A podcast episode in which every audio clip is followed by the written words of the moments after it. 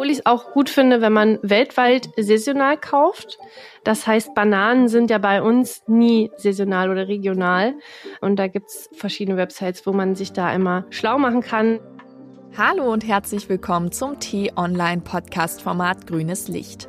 Mein Name ist Alexandra Schaller und ich führe durch diesen Podcast, der Ihnen nützliche Tipps und Tricks rund um einen nachhaltigeren Alltag gibt.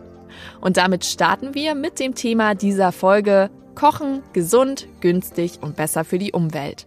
Mein Gast in dieser Folge ist die Bloggerin Almut vom Instagram-Kanal Mädelsbande. Schön, dass du dabei bist, Almut. Hallihallo, ich freue mich auch, dass ich dabei sein darf. Unsere heutige Folge teilen wir in zwei Themenabschnitte. Einmal in den nachhaltigen Einkauf und in das nachhaltige Kochen. In unserer Folge vom achten Februar haben wir uns auch bereits damit beschäftigt, wie Lebensmittel nachhaltiger gelagert werden, damit sie möglichst lange frisch bleiben.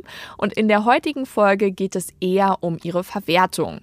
Also hören Sie auch gern in die letzte Folge rein, wenn Sie noch mehr zur Lagerung wissen wollen. Almut, zum Einstieg für dich: Was hast du denn zuletzt gekocht? Was habe ich zuletzt gekocht? Ganz klassisch mit zwei Kindern äh, Nudeln mit Tomatensauce. Und wie viele Gedanken machst du dir normalerweise darüber, wie nachhaltig deine Gerichte sind, die du kochst? Also ich mache mir da tatsächlich schon sehr viele Gedanken, weil mit dem mit nachhaltigem Kochen kann man einen großen Unterschied machen. Also ob das jetzt die Art und Weise ist, wie man kocht oder auch welche Lebensmittel man verwendet. Und deswegen ähm, ist mir das schon sehr wichtig. So, und dann natürlich, du hast es gerade schon angesprochen, das nachhaltige Kochen. Was bedeutet das denn für dich? Welche Faktoren zählen denn damit rein? Dass man ähm, den Deckel auf dem Ko- äh, Topf macht beim Kochen, ähm, dass man die richtige Herdplatte nutzt, ne? Gerade wenn man jetzt keinen Induktionsherd hat, dass man da nicht so viel Energie verschwendet, ähm, dass man auch kein Wasser verschwendet, also wirklich auch nur so viel Wasser nehmen, wie man benötigt. Und ähm, auch beim Abwaschen da einfach ein bisschen drauf achtet, dass nicht so viel Wasser verloren geht. Ähm, man kann zum Beispiel dann auch beim Ofen darauf achten, dass man den nicht unbedingt vorheizt. Das ist nicht immer notwendig, dass man da eher auch Umluft benutzt und ähm, vielleicht sogar auch die Restwärme nutzt. Und dann gehört für mich auf jeden Fall auch dazu ähm, im, ja, Resteverwertung, ne? Also was ist übrig geblieben, was mache ich damit, kann ich das irgendwie einfrieren, ähm, und dass man da eben auch den Überblick behält im Kühlschrank. Also ähm, ich schaue mir die Lebensmittel eher an, also ich gucke gar nicht mehr so auf das Mindesthaltbarkeitsdatum, sondern ich schaue mir die Verpackung an, ist die vielleicht aufgebläht, dann gucke ich mir das Lebensmittel an, ähm, sieht es gut aus, wie riecht es, wie schmeckt es, und darauf verlasse ich mich eben mehr. Und ja, genau. Das sind so die Faktoren, die da so insgesamt mit reinzählen, und natürlich auch, welche Lebensmittel wir mhm. verwenden. Genau, da, da sind wir schon beim, beim Stichwort Lebensmittel und Einkauf. Wie du auch meintest, du guckst weniger auf das Mindesthaltbarkeitsdatum, sondern eher darauf, wie die Lebensmittel aussehen. Aber was für Faktoren spielen denn noch bei dir mit rein, wenn du in den Supermarkt gehst, ähm, wenn du in den Bioladen gehst? Zu welchen Lebensmitteln genau greifst du denn dann? Also was ich sehr wichtig finde, bevor ich wirklich einen größeren Einkauf mache, oder egal, eigentlich wann ich einkaufen gehe, ich versuche mir wirklich einen Wochenplan zu schreiben und einen Einkaufszettel, und an den halte ich mich auch, damit man eben nicht noch dies und jenes kauft und dann ist der Kühlschrank total voll und dann schmeißt man am Ende die Hälfte weg. Und dazu zählt auch, dass man am besten nicht hungrig und nicht planlos einkaufen geht. Ähm, dann koche ich am liebsten frisch. Ähm, das mache ich einfach, weil ich dann weiß, wo die Sachen herkommen. Da kann ich am besten die Inhaltsstoffe auch nachvollziehen, wo was herkommt, was drin ist und so weiter. Und ähm, dann versuche ich auch darauf zu achten, dass es so regional und saisonal wie möglich ist. Das ist nicht immer so einfach, aber zum Beispiel verzichte ich auf Pfirsiche im Winter, die irgendwie aus Südafrika kommen oder so. Ähm, da warte ich dann einfach bis zum Sommer. Ähm, obwohl ich es auch gut finde, wenn man weltweit saisonal kauft. Das heißt, Bananen sind ja bei uns nie saisonal oder regional. Ähm, und da gibt es verschiedene, ja, Plattformen oder verschiedene Websites, wo man sich da immer schlau machen kann. Ich kaufe zum Beispiel dann gerne über Gebana. Das kommt dann auch mit dem Schiff zu uns. Das heißt, ich weiß auch, dass es nicht so einen großen C O zwei Ausstoß hat. Ähm, genau, dann achte ich auf jeden Fall auf Bio-Qualität. Also im, Bio- im Biomarkt ist es natürlich ein bisschen einfacher, wenn man jetzt im Supermarkt unterwegs ist. Dann achte ich eben so auf Siegel wie Bioland, Naturland, Demeter. Da werden eben bestimmte Kriterien erfüllt, die mir auch wichtig sind. Dann finde ich es auch wichtig, dass manche Lebensmittel fair produziert sind. Also gerade bei Kakao oder auch Kaffee finde ich das ganz wichtig. Und ähm, ein kleiner Tipp für alle, die auch vielleicht ein bisschen sparen wollen. Es gibt immer eine Reduziertecke mit Lebensmitteln, wo ja das Mindesthaltbarkeitsdatum fast abläuft. Ähm, da gucke ich auch immer gerne hin, damit es eben dann nicht weggeschmissen wird. Ich würde jetzt erstmal den Bereich Einkauf abschließen und ähm, mhm. mal zum Bereich Kochen kommen. Worauf schaust du denn beim nachhaltigen Kochen genau? Also du meintest, du kochst saisonal. Gibt es denn noch Faktoren, die du mit einbeziehst beim nachhaltigen Kochen? Ja, also ich achte, wie hatte ich ja schon erwähnt, ähm, worauf man eben beim Energie- und Wassersparen so ein bisschen achten kann.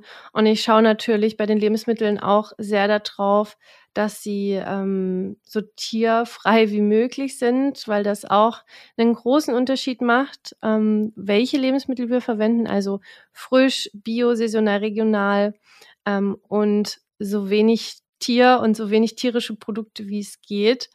Und ähm, ja, dabei auch so wenig Lebensmittelabfälle ähm, zu produzieren wie möglich. So, und heißt für dich nachhaltig kochen auch gleichzeitig fleischlos kochen? Jein. Also fleischlos muss nicht für jeden passen. Das heißt, wenn ich jetzt auf einem Land, auf dem Land lebe und einmal im Jahr wird da ein Schwein geschlachtet, ähm, wovon irgendwie drei Familien ein Jahr lang zehren, dann ist das was völlig anderes, als wenn ich mir jeden Tag einen Schnitzel aus dem Supermarkt in die Pfanne haue. Also da muss man schon irgendwie so ein bisschen gucken, aber für mich persönlich, ich brauche auch kein Fleisch, ja. Davon mal abgesehen, ähm, ich bin seit zwanzig zwanzig fleischfrei sozusagen. Ähm, und ich denke mir halt, wer da verzichten kann, gerne. Und ansonsten wirklich ähm, so reduziert wie möglich. Also äh, reduzieren und dann auch gucken, wo kommt es her. Ähm, klar, das ist dann wahrscheinlich auch ein bisschen teurer. Aber es ist ja auch am Ende ein Lebens- Lebewesen, welches gestorben ist, und ähm, wie viel Wertschätzung hat das auch verdient vielleicht, ne? Und ja, wenn man das berücksichtigt, dann kommt man vielleicht schnell zurück zum Sonntagsbraten und der Fleischkonsum sinkt insgesamt. Ähm, und das Gleiche gilt übrigens auch für Fisch. Also man spricht ja oft immer nur von, von Fleisch, wie Kuh, Schwein, Huhn und so. Aber es gilt tatsächlich auch für Fisch. Ähm, auch hier gilt lieber weniger, weil unsere Meere schon total befischt sind. Und das führt neben dem Umweltaspekt natürlich auch dazu, dass zum Beispiel Menschen, die auf diesen Fisch angewiesen sind, ähm, nichts mehr haben, wovon sie sich ernähren können. Ne? Also ja, sich da einfach so ein bisschen auch bewusst werden, was das eigentlich für Auswirkungen hat. Wie findest du denn gute Ideen für neue Rezepte? Oh, da gibt es ganz, ganz tolle Instagram-Profile, denen ich gerne folge, ähm, wo man wirklich immer viel Inspiration bekommt. Ähm, ich liebe das Profil Vegane Wunder. Wirklich ganz, ganz tolle und leckere Rezepte. Ich liebe den Rosenkohlauflauf. Und ansonsten suche ich einfach dann im Internet, auch wenn ich jetzt denke, okay, ich habe jetzt eine Packung Rosenkohl zu Hause, was könnte ich jetzt damit machen, außer die halt normal in den Topf zu schmeißen. Dann gebe ich das halt einfach ein veganes Rezept und dann die Zutat und meistens ja, kommt da schon was Gutes dann bei raus. Und ähm, hast du allgemein noch eine Seite, wo man sich noch weiter gut zu dem Thema nachhaltig kochen informieren kann? Außer natürlich auf deinem Profil. Ich gucke immer super gerne ähm, beim NABU, Naturschutzbund. Ne, die haben eine Internetpräsenz. Und beim Umweltbundesamt, da gibt es auch oft gute Tipps. Und das sind auch zwei Seiten, die seriös sind, wo man einfach mal reingucken kann.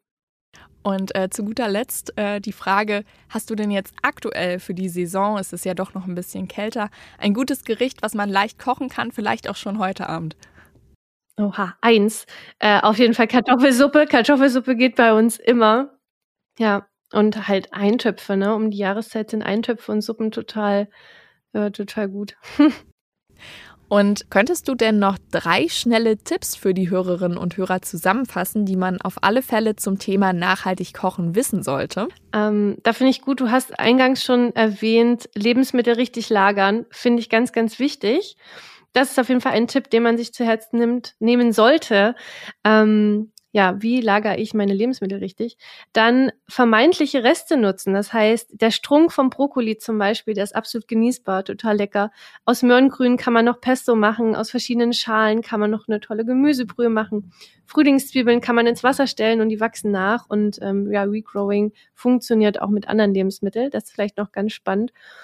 Und was ich vielleicht noch wichtig finde, Ähm, nochmal das eigene Mindset hinterfragen. Also wie sehr wertschätze ich Lebensmittel? Ich meine, ähm, allein wenn man betrachtet, was für eine Kartoffel benötigt wird, wie viel Arbeit dahinter steckt, wie viele Ressourcen. Und bei tierischen Produkten ist das natürlich nochmal krasser und vielleicht sollten wir auch nicht unbedingt erwarten, ähm, dass bis zum Abend das gesamte frische Sortiment im Supermarkt oder auch beim Bäcker vorhanden ist.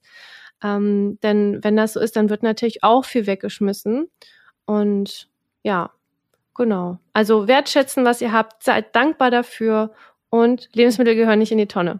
Ich danke dir, Almut, dass du dir die Zeit genommen hast. Ja, sehr gerne. Darf ich noch eine Sache kurz sagen? Ähm, weil das natürlich jetzt super viel alles wirkt. Für jemanden, der sich vielleicht damit noch gar nicht so auseinandergesetzt hat, ich finde es immer ganz wichtig, dass man da einen Schritt nach dem anderen geht und sich da in das Thema vielleicht ein bisschen reinfuchst. Weil wenn man jetzt von sich selbst erwartet, dass das alles sofort perfekt ist, dann verliert man schnell den, das Interesse, weil das einfach einen überfordert. Das heißt wirklich Step by Step. Und wenn man wirklich mal im Februar Erdbeeren kauft, dann ist das auch kein Weltuntergang.